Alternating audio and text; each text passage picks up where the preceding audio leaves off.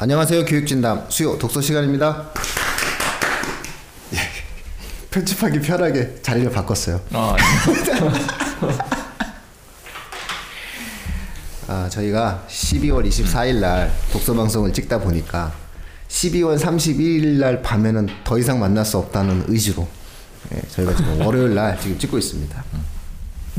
좀 피곤해 보이는데 왜 이렇게 피곤해 보이세요? 기다리다 지신 거예요, 나를? 아니 아니요 뭐 오늘 저 교재 만드느라고 아, 네. 뭔가 몰두했던 일이 있었 몰두한 얼굴이구나. 예. 자, 오늘 책은 뭐 일단 제목만 갖고는 굉장히 예, 우리가 흔히 이런 표현을 쓰는데 그 책 제목이 매우 아, 책 제목을 이렇게 흔히 쓰는 출판 용어입니다. 청취자분들. 예, 그 오해하지 마시고요. 예, 출판 용어로 책 제목이 매우 섹시하다고 표현을 합니다. 예, 이거는 이 정도면은 뭐 확 땡겨서 이제 사람들이 책을 살 수밖에 없는데 내용도 정말 해적선 얘기죠. 이게 진짜 해적 얘기예요 이거. 예, 예, 해적이 주는 경제학 이런. 음. 그러니까 이거 책이 제가 이걸 산 거 산지 좀 됐거든요. 네. 이 제가 사, 산지는 한 4년, 5년 뭐 그쯤 된 것 같은데 음. 어, 저는 되게 재밌게 읽었어요. 이게 초판 일세가 2014년인데 그렇게 많이 팔리진 않았던 걸로 제가 알고 있어요. 음. 근데 왜 안 팔렸는지 사실 잘 모르겠어요. 그러게요. 보이지 않는 손 때문에 그래. 내가 보기에는. 후쿠선장까지는 살 마음이 확 생겼는데 갑자기 보이지 않는 손이 나오니까는 이게 이게 책 제목이 그렇게 그렇고 또 그렇게 내용을 보니까 또 이 책 제목 우리 입장에서는 괜찮은데 또 음. 아, 소비자 입장에서는 또 좀 보기 싫은 제목일 수 있었겠네요. 음, 그럴 수도 있죠. 근데 저는 제목이 되게 좋다고 생각했었는데 네, 지금 생각해보니까 아니네. 안 팔린 거 어, 보니까. 안 팔릴 책인가? 근데 뭐 디자인은 그렇게 좋은 것 같지는 않은데 네. 보통 이렇게 꽂혀 있으니까 네. 음, 이 옆에가 좀, 좀 촌스럽게 생겼죠. 이 출판사도 저는 처음 봤어요. 지식의, 해적. 날- 지식의 날개라는 아, 출판사인데 해적 경제를 말하다 뭐 이렇게 해야 되는 건가? 아니면 해적 모르겠어요. 이게 어떤 근대를 말하다 이렇게 얘기해야 되는 거 아니에요? 아니 그것도 좀 이상하고 뭔가 좀 하여튼 제목이 일단 해적이 들어가 있어야 될 것 같은데 내 생각에는. 저는 근데 후크 선장이라는 제목 자체는 괜찮은 것 같은데 예. 근데 이게 어 보이지 않는 손 그러니까 이게 실제 지금 제목이 영어 제목이 인비저블 후크예요. 음. 그러니까 The Invisible Hook 그래서 나 그냥 아예 그냥 예. 그 그냥 보이지 않는 후크 직역을 했구나. 후크가 예, 예. 후크가 두 가지 의미를 갖고 있는 건데 그렇죠. 이제 예. 그렇게 갈고리 손이란 뜻이랑 후크 선장이란 뜻이랑 같이 갖고 있는 것 같긴 한데 음. 우리 말에서는 이제 그게 드러나지 않으니까 음. 번역할 제목을 번역할 때좀 고민은 했겠다는 생각은 있네요. 근데 일단 우리나라 사람들은 보이지 않는 손에 대한 안 좋은 추억이 있습니다. 왜요? 사회 시간에 너무 힘들어했어. 아 요새는 자, 요새 학생들은 안 배우잖아요. 아, 배워요. 배우나? 네, 배워요. 아, 수요 공급 곡선을 배우는데 아니, 경제 아니어도 배워요? 수요 공급 곡선은 그냥 중2 사회에서 때다 배워요? 어. 그걸, 그걸 안 배우고 대한민국에서 정상적인 민주 시민이 되긴 어렵죠. 수요 곡선과 공급 곡선은 아리, 그 가르쳐 줘야 되는 거고 수요 곡선과 공급 곡선이 나오면 가격이 나오고 가격이 보이지 않는 손이잖아요. 근데 음. 실질적으로 가격이 보이지 않는 손이고 그것을 통해서 시장 경제 메커니즘이 작동한다라고 하는 것들에 대해서 음. 정확하게 알려주고 있지 않은 것 같아요. 아직도 우리나라 사회 교육에서 그러다 보니까는 일단은 어, 보이지 않는 손이라는 말만 나오면은 일단 힘들어해요 사람들이. 어, 그래서 잘안 팔렸는지 모르겠는데 어쨌든 이게 이상하게 인터넷 왜 인터넷 서점 들어가 보면 밑에 막 리뷰들 있잖아요. 네. 그 리뷰가 이 알라딘 들어갔을 때 하나 달려 있던가 아마 그런 것 같아요. 웬만한 책에 유튜브 보면 음. 지금 교육 진담이 올라와 있대요. 다, 다 이렇게 책 위에 우리가 막 2등 뭐 이렇대요. 책 리뷰가 생, 생각 외로 잘 안 되는 거죠. 음, 네. 음, 그렇구나. 하여튼 그래서 요 책은 이제 저는 어, 경제 쪽 전공하려는 학생들한테는 다 추천을 했던 책이에요. 음. 음, 그러니까 읽기도 되게 편하거든요. 읽기 되게 편하고 어 저는 이제 이 책이 주는 의미 중에 하나가 뭐냐면 우리가 원래 당연하다고 생각하는 것들을 당연하지 않게 만들기 위해서 뭐가 필요한가 이런 걸 보여주는 책이거든요. 그러니까 이를테면 우리는 해적 그러면 혹은 혹은 뭐 나쁜 놈들의 경우는 대부분 어 뭔가 비이성적이고 굉장히 그냥 감정에 치우쳐서 뭔가를 할 것 같고 막 그런 생각들을 한단 말이에요. 근데 이 책을 읽다 보면 아 나쁜 놈들도 이성적이구나 매우 이성적이죠. 매우 이성적이죠. 이런 생각들을 이제 하게 되는 거죠. 그러니까 여기서 이 글을 쓴 사람은 그러니까 경제학 교수인데 자기가 경제학을 갖고 뭔가를 쓰려고 했던 게 아니고 그냥 해적의 역사를 보여주고 싶었다라는 식으로 이제 얘기를 하고 있어요. 근데 물론 그러면서도 역사학자는 아니다. 경제적으로 뭔가를 얘기를 할 수밖에 없는데 이게 경제학자가 쓴 책이다 보니까 어쨌든 간에 경제적인 얘기들이 나오긴 되게 개념들을 이제 경제학 개념들을 가져다가 쭉 쓰고 있어요. 근데 생각보다 역사적인 맥락들도 굉장히 많이 등장하고 해적의 역사들을 꽤 많이 보여주고 있거든요. 그래서 이 책을 읽다 보면 아 해적이라는 게 이렇게 해서 생겨났고 이렇게 해서 뭐 해적들을 잡았고 뭐 그런 것들이 되게 다양하게 나타나고 있는데 이 목차를 보면 참 재밌는 목차들이에요. 재미 목차가 참 재밌어요. 목차가 일단 첫 번째가 보이지 않는 갈고리 손 이게 아마 이제 invisible hook 네. 그대로 번역한 거겠죠. 보이지 않는 갈고리 손이 1장이고요. 그다음 두 번째가 선출된 권력 블랙비어드 그러면서 해적 민주주의의 경제학 음, 해적들도 민주적이다라는 얘기를 하고 있고요. 그다음에 해적선의 질서 그러면서 해적 규약의 경제학. 그러니까 어, 해적선 안에서는 무법천지일 것 같은데 그 안에서의 어떤 약속들이 돌아가고 있다라는 식의 이야기를 하고 있고요. 그리고 사장에서는 해골과 뼈다귀 그래갖고 해고 해적 깃발의 신호 이론이라고 하는 뭐 사실 이게 이론이라는 걸 붙일 것까지 있나 싶은데 음, 그런 해적이 보내는 신호의 의미가 뭔가라는 걸 갖고 또 얘기를 하는 게 있고 다섯 번째는 해적선의 고문 행위를 놓고 브랜드 전략을 연결해서 이야기를 하고 있어요. 그리고 6장에서는 저희가 약간 와 이렇게도 볼 수 있구나. 아, 6장 어, 6장에서 이런 거볼수 있구나 하는데 법정에선 해적들 그래서 자유의지의 경제학이라는 게 있습니다. 그러니까 어, 해적을 할 때 우리가 생각할 때 뭐 어떤 직업 네, 해적을 직업이라고 보기엔 좀 그렇지만 어떤 직업의 경우에는 자기가 그거를 꼭 하지 할 수 그러니까 할 필요가 없음에도 불구하고 해야 되는 일들이 있을 텐데 해적의 경우는 아마 그런 것들이 별로 많지 않더라라는 얘기를 갖고 얘기를 하는 것도 있고 그다음 마지막 7장이 동일 노동 동일 임금 음, 비용 편익 분석의 결과 이렇게 하면서 어 흑인 아니 저기 해적한테는 노예가 없다. 이렇게 얘기하고 있어요. 그러니까 막 흑인 노예들이 굉장히 많이 오가던 시절에도 흑인들이 해적에 들어가면 노예가 아니라는 거죠. 동기지 동기. 어, 그래서 다 동일한 사람들, 그러니까 이- 되게 이렇게 어떤 평등을 굉장히 많이 추구하는 그런 집단이었다라는 식의 이야기를 하면서 이제 경제학적으로 이 해적에 대해서 아까 그 목차에서 말씀드린 것처럼 경제학의 여러 가지 이론들을 가져다가 해적의 다양한 행태들을 설명을 하고 있어요. 그러니까 뭐 물론 경제학만 들어가 있는 건 아니고 아까 처음에 나온 것처럼 무슨 뭐 민주주의 관련된 얘기도 나오고.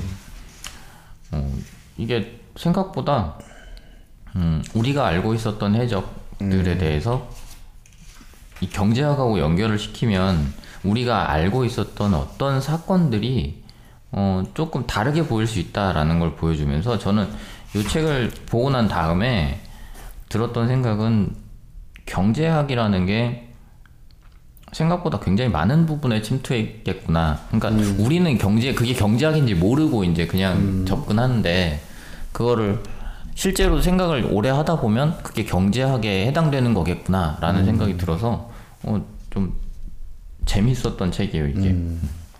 이게 원래 그 어차피 해적의 역사다라고 하는 것은 이제 그 근대가 만들어지는 과정에서 중상주의 자본들이 이제 형성되고 그다음에 대규모 무역들이 만들어지면서 산업의 어떠한 초창기 자본이 축적되는 과정에서 이제 해적의 역할이 나오는 거잖아요. 예. 당연히 그 속에서 해적의 역할이 나올 수밖에 없는 거고 그걸 아마 구체적으로 보여준 부분이 아닌가 싶고요. 아 우리 역사 속에서도 위대한 해적이 있죠. 우리 해적이요? 어, 장보고 뭐 장보고요? 어, 이- 그 그냥 해적이 아니에요. 왕이죠. 어, 여기 해적은 일단 그러니까 해적들이 뭔가를 경제 해적을 경제학적으로 풀이를 하려면 사실 이런 거라고 생각을 하거든요. 그러니까 해적이 뭔가를 생산해내야 되는 거죠. 근데 이 책에서 맨 처음에 전제로 들고 들어가는 게 그거예요. 해적은 뭔가를 생산해내지 않기 때문에 생산물이 없기 때문에 이거를 애덤 스미스가 얘기한 보이지 않는 손과 직접적으로 연관시켜서 설명하기엔 조금 어렵다. 그럼에도 불구하고 어떤 어, 가정들이 분명히 일반인과 마찬가지로 해적들도 성공을 해야 되기 때문에 음, 그 성공하기 위해서 어떤 것들을 이용했는가라는 점을 차- 이렇게 찾다 보면은 경제학자들이 그러니까 우리가 경영 경, 어떤 경제를 돌리면서 사람들이 성공하기를 바라는 바라 바라면서 뭔가 했던 행동들과 해적들이 성공하기를 바라며- 바라면서 했던 행동들은 크게 차이가 없다라는 식의 이야기를 하고 있어요. 근데 어 그러니까 해적으로만 범위를 한정시켜 놓고 본다면 사실 어, 해적들도 인간적인 집단이구나. 어, 그렇죠. 어, 라고 생각을 할 수 있게 만들어주는 그런 책이기도 해요. 그 스페인의 무적 함대를 그 이기고 음. 영국이 어떠한 주도권을 획득하게 된 것도 결국은 해적을 데려다가 음. 싸운 거죠. 영국이. 아 그래요? 예. 음. 그때 뭐 넬슨 저기 갑자기 기억나는 게 넬슨 제독 뭐 이런 사람들이 막 네, 그 바탕에는 해적이에요. 음. 그러니까 이기지. 예, 그런 거고. 뭐 다 알다시피 뭐 임진왜란 당시에 뭐 해적애들 데려다가 쓰고. 아 그래요? 예, 그리고 명나라 말 그다음에 이제 명나라 말에 이제 그 명나라가 쇄국 정책을 펼치면서 나타나는 현상들이 결국은 이제 왜구라고 하는 해적 집단이 만들어지게 되는 거죠. 이제 그런 것들을 놓고 본다면 동아시아에서도 비슷한 형태의 역사적인 맥락들이 있어요. 해상을 둘러싸고 교역에 대한 문제점들을 하는 과정들 속에서 나타날 수 있는 요소들이 있죠. 근데 여기 보다 보면은 이제 숫자들이 되게 많이 나와요. 어쨌든 경제학 책이다 보니까 아, 너무 역시 서양의 문화는 좋아요. 숫자가 꽤 많이 나오고 막 표도 나오고 이렇게 되는데 이제 초반에 어떤 얘기들이 나오냐면 제 제- 되게 재밌게 봤던 게 그러니까 이건 되게 초반이에요. 해적이 몇 명 정도 활동했느냐. 뭐 이게 기록으로 남아 있는 것도 신기한데 그럼 해적이 뭐 이렇게 자기 이름을 어디다 적어놓고 이러진 않았을 것 같은데 어쨌든 해적이 몇 명이었 몇명 정도 됐느냐라는 걸 여기서 보여주는 게 있는데요. 해적의 숫자는 정확하게 산출하지 산출하기 쉽진 않지만 음, 그 숫자가 상당했다. 19, 1717년에 어, 버뮤다 총독이 적게 잡아도 1020명의 해적들이 바다를 노렸던 것으로 추산. 그리고 뒤에 가보면 어, 1721년에 찰스 존슨 선장은 인도양에만 1500여 명의 해적이 나타난다고 말했다. 그래서 여기 보면은 이렇게 이 해적들이 생각보다 많단 말이에요. 근데 이게 그냥 1500명 이렇게 하면 사실 감이 잘 안 오잖아요. 1500명이 어느 정도의 숫자인지 잘 모르겠단 말이에요. 근데 여기 보면은 보통 배에 몇 명이 실느냐. 영국, 어, 영국의 왕실 해군이 한 해 고용한 인원이 13,000명이래요. 음. 그래서 전성기의 해적 수가 왕실 해군의 15% 이상을 차지하고 있었다고. 음. 이 정도면 뭐 그냥 왕실 해군하고 떠 맞짱 떠도 되는 상황인데. 그래서 데려다가 스페인이랑 싸웠다니까요. 그러니까 이게 어마어마한 숫자를 가지고 있었고 해적선 한 척당 보통 어떻게 되냐면 80여 명의 선원이 승선했대요. 근데 생각해보면 80여 명의 선원이 승선해서 갈 만한 배면 되게 커야 될 것 같은데 음. 그렇게 막 뭔가 상황이 되게 좋지는 않았을 거 아니에요. 그럼 그 안에서 막 지지고 하다 보면 막 너무 가까이 붙어 있어야 싸워, 되는 싸워, 상황들도 싸워. 어, 맨날 음. 싸우고 이래야 될 수도 멀미나고. 있다는 생각도 들고 근데 큰 데는 어떤 거냐면 세뮤얼 벨라니 선장의 해적선은 200명 정도의 오, 해적 크네. 예, 이 사람들이 있었고 블랙비어드 선장 이 사람 되게 유명한 해적인가 봐요. 네. 이 블랙비어드 선장의 이 사람 와 이게 이 배 이름이 되게 멋있어. 앤 여왕의 복수. 오, 음, 앤 여왕의 복수. 문학적인데 이 사람. 네, 앤 여왕의 복수호에는 300명 이상이 타고 있었다고 합니다. 그럼 뭐 위대한데 예, 규모가 근데, 대단합니다. 어, 근데 당시에 200톤에서 300톤 규모가 되는 상선이 예. 보통 13명, 17명 정도의 선원이 탑승하고 있었대요. 그러면은 음. 해적이 뒤에서 쫓아오면 이 배들은 그냥 잡히면 다 죽는 거죠, 이제. 자- 그쵸. 뭐, 배 하나에 막 100명 이상씩 타고 있는데 한 20명 타고 있는 배에서 뭐 어떻게 하겠어요. 포기해야지. 음. 근데 그런 식으로 앞에서 쭉 어떤 식으로 해적들은 어떤 구성을 갖고 있었나 그리고 왜 해적이 되었나 뭐 이런 얘기들을 쭉 하고 나서 이제 그 해적들이 어떤 식으로 행- 행동하는가라는 것들을 장마다 쭉 만들어주고 있어요. 그래서 그래서 뭐 우리가 생각하기에 해적은 왜 그런 거 있잖아요. 무협지 보면 제일 센 놈이 교주 먹고. 네, 음. 그렇죠. 근데 해적도 이제 그럴 것 같단 말이죠. 네. 제일 센 놈이 제일 쌈잘한 놈이 아, 1등 할 그렇죠. 것 같고. 네.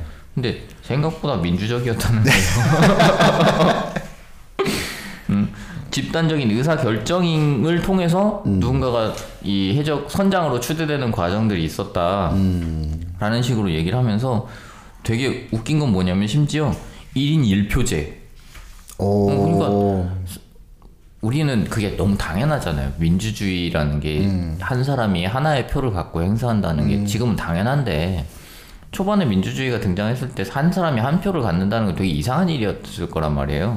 근데 해적들끼리는 그냥 한 사람이 한 표인 거야 원래. 근데 그게 너무 당연하게 여겨지는 거다 보니까 이걸 이제 어떤 이론상으로 뭔가 만들어냈으면 굉장히 민주주의의 원형처럼 만들어졌을 것 같긴 한데 뭐이 사람들이 자기들이 자기들의 업 뭔가 행동들을 기록하려고 노력하지 않았기 때문에 뭐 정확하게 자료가 남아있지는 않다 뭐 이런 얘기들도 있고.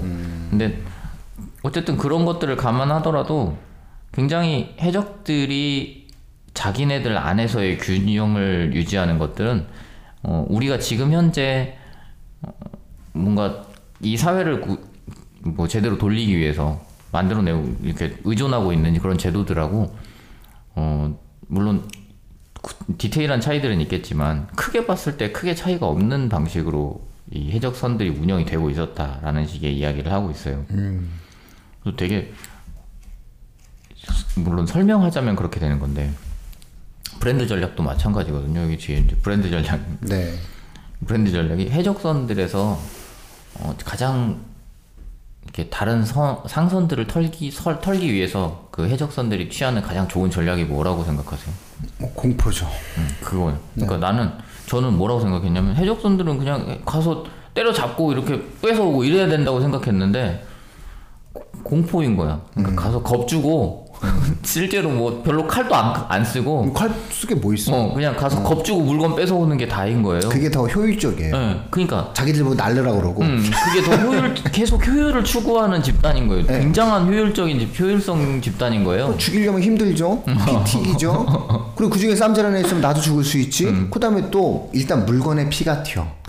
그리고 배에 불을 지를 수 있어. 음. 예, 그러다 보면은 남는 게 없죠. 그러니까 계속해서 굉장히 효율적으로 뭔가를 운영하기 위해서 별로 쌈도 별로 안 하고 그냥 가서 겁만 주고 음. 그러면 그러면서 자기네 해적선이 얼마나 위험한 해적선인지를 광고하는. 거예요. 예, 광고. 광고. 그래서 막 겁을 막 엄청 주면서 내가 우리가 누구네 해적선이다 막 이런 거 광고하는데 그 광고를 하는 전략도 되게 웃겨요. 그러니까 해적선이 뒤에서부터 자기네 해적 길을 꽂고 쫓아오면 안 되니까 원래는 상선 깃발을 이렇게 꽂고 음. 가다가 어느 정도 쫓아갈 수 있는 거리가 되면 음. 그때 해적 길을 딱 올리고 쫓아간다는 거예요.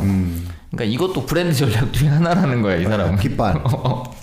어, 깃발로서 자기네들이 누군지를 알리려고 노력을 네. 했다. 근데 그게 일정 수준 안에서 자기네들이 이익을 얻을 수 있을 때야 브랜드 전략이 통하는 거지. 음. 그런 이익을 얻을 수 있을 거는 확신이 들지 않을 때는 브랜드 전략을 활용하지 않았다. 그렇죠. 라는 식으로 이야기를 하면서 이게 참 어디 코에 붙인 코걸이 귀에 붙인 귀걸이처럼 들리기는 하는데 뭐 그렇게 경제학적으로 설명을 할 수는 있겠구나 라는 생각들은 분명히 들어요.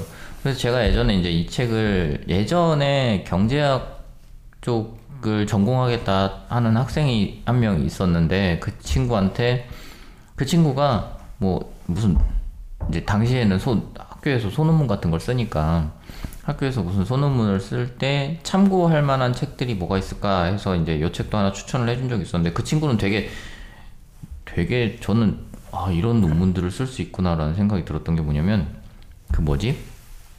원미동 사람들? 원미동 사람들 안에서 슈퍼마켓 주인하고 뭐 거기 누구랑 게임 이론 가지고 그거를 이렇게 설명 그러니까 경제학적으로 설명을 해놓은 논문을 썼었어요. 음, 학생이. 네, 학생이 좀 아이디어 되게 좋고 내용을 그때 그때 제가 발 부러져 가지고 네. 저기 입원해 있을 때인데 그때 논문 보여다 보- 저기 수정해 달라고 보냈 보내 보냈던 친구인데. 음, 이렇게 보니까 되게 아이디어도 좋고 음. 원래 좀 똘똘한 친구다 보니까 이게 전체적으로 다 잘 썼더라고요. 음. 그래서 뭐, 뭐 수정할 것들 이것저것만 해서 수정하면 되겠다 해서 보내주고 저는 그게 무슨 너무 대회여가지고 당연히 1등 할 거라고 생각했는데 발표 시간이 넘쳐 넘어가지고 0점 처리됐어. 하고 싶은 말이 너무 많아서 어. 애들이 진짜 음. 자기가 보면 자기의 내용에 취하는 애들이 있어요.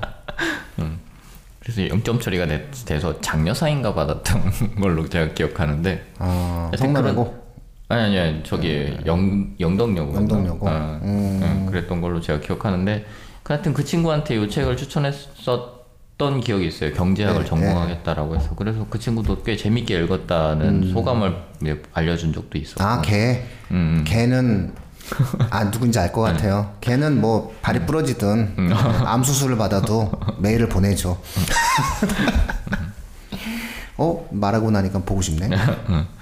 하여튼간에 그래서 이제 요 책은 저 제가 그때 학생들한테 추천을 다 해줬고 음. 읽었던 학생들도 일단 경제학에 관심이 있- 조금이라도 있는 학생들은 재밌게 읽어요. 음. 근데 그냥 일반적으로 역사에 관심이 있었던 학생들한테 보여주기에는 조금 경제학적으로 베이스가 좀 있어야 되기 때문에 그런 부분에서는 좀 어렵다는 이야기들도 했던 것 같아요. 네, 역, 그러니까 이게 기본적으로 이제 그 자본 축적 과정에 대한 이해, 음. 그 다음에 이제 그런 과정에서 만들어지는 근대에 있어서의 변화되어지는 양상에 대한 이해가 좀 있어야 되거든요. 음. 그래서 생각 외로 아마 이걸 재밌게 읽으려면은 그렇게 아, 이 저학년이라든가 아니면 경제학적인 지식이 없는 학생이 즐겁게 읽기는 좀 어- 약간은 좀 어려울 수도 있다는 생각이 들어요. 예.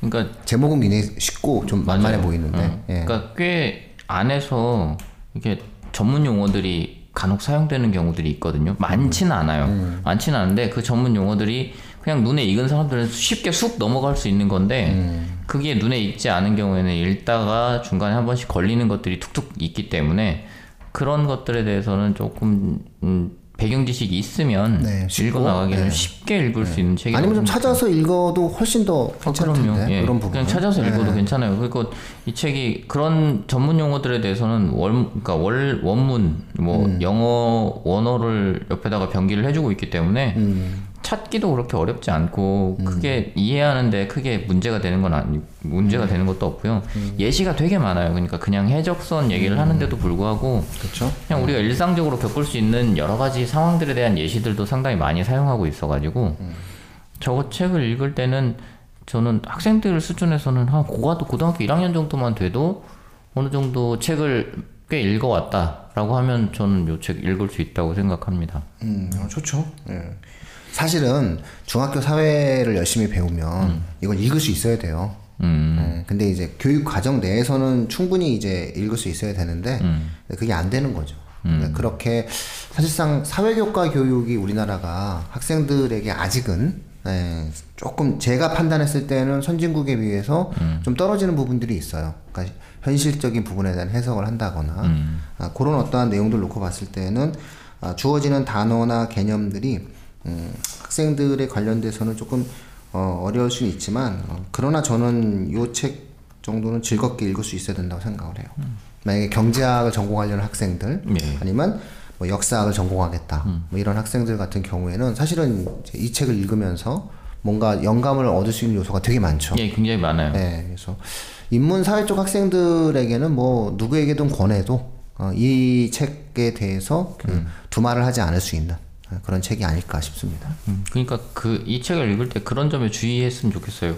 어떤 현상이 있는데 그 현상을 다른 학문, 그 현상과는 전혀 관련이 없어 보이는 다른 학문의 어떤 지식들을 가지고 해석하는 방식들이 굉장히 잘 꾸며져 있는 책이거든요. 그래서 그런 방식들이 어떻게 굴러가는가. 그러면 그런 걸 익히게 되면 그런 게 어떻게 돌아가는지를 뭐 익힌다기보다는 눈에 이렇게 어쨌든 좀 눈에 익게 만들면 본인이 다른 과목들을 할 때도 이 과목을 공부할 때 다른 과목이 어떻게 연관되는지에 대해서 그렇게 얽혀가 얽어가지고 공부하기가 되게 편하게 되기 때문에 그런 점에서도 이 책은 공부 자체에도 도움이 되는 부분이 있다고 생각을 해요.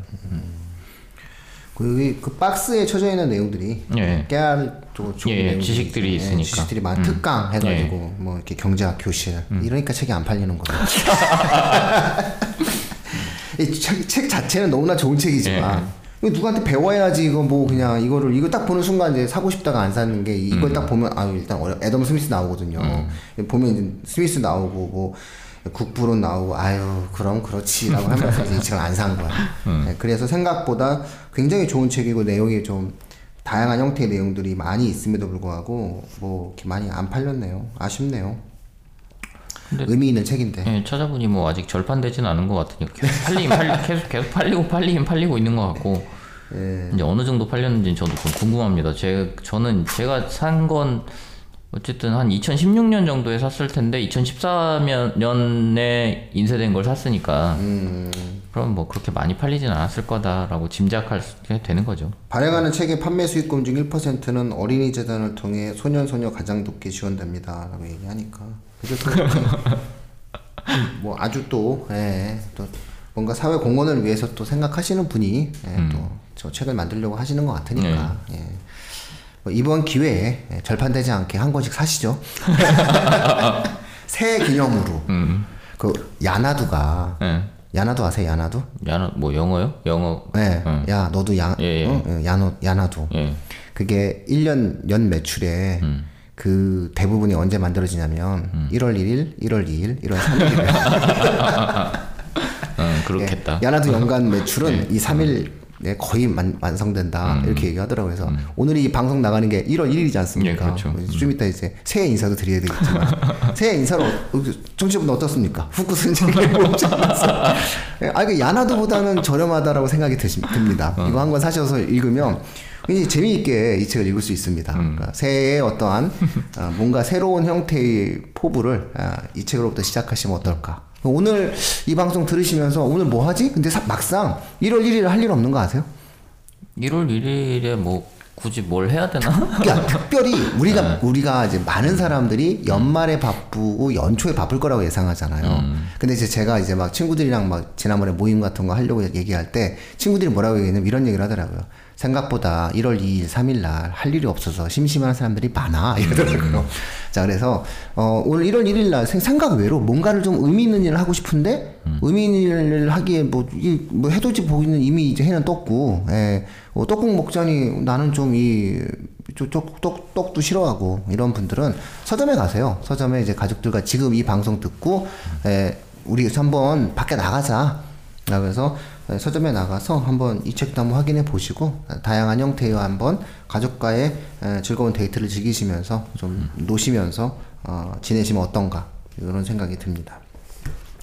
완독을 해냈을 때 얻을 수 있는 게 굉장히 많고요. 예. 저는 이제 인문사회 경제학 사회 계열 쪽의 학생들에게 있어서는 아, 이 책이 줄 수 있는 어떤 소용성이 되게 많다. 음. 전 개인적으로 이렇게 예, 생각을 합니다. 여전히 훈쌤은 늘 괜찮은 책만 소개한다. 뭐 이런 어떤 믿음을 갖고 한번 새해도 시작하시면 어떨까 싶습니다. 혹시 오늘 이렇게 말이 잘 나오지? 예, 연말이 다 돼서 그렇습니다. 예. 자, 오늘 이 정도 방송 해도 될까요? 예, 예. 예, 예, 예, 알겠습니다. 예, 지식의 날개 출판사죠? 예, 지식의 날개 출판사. 예, 후쿠 선장의 보이지 않는 손이었습니다. 새해 복 많이 받으세요. 예, 새해 복 많이 받으세요. 예.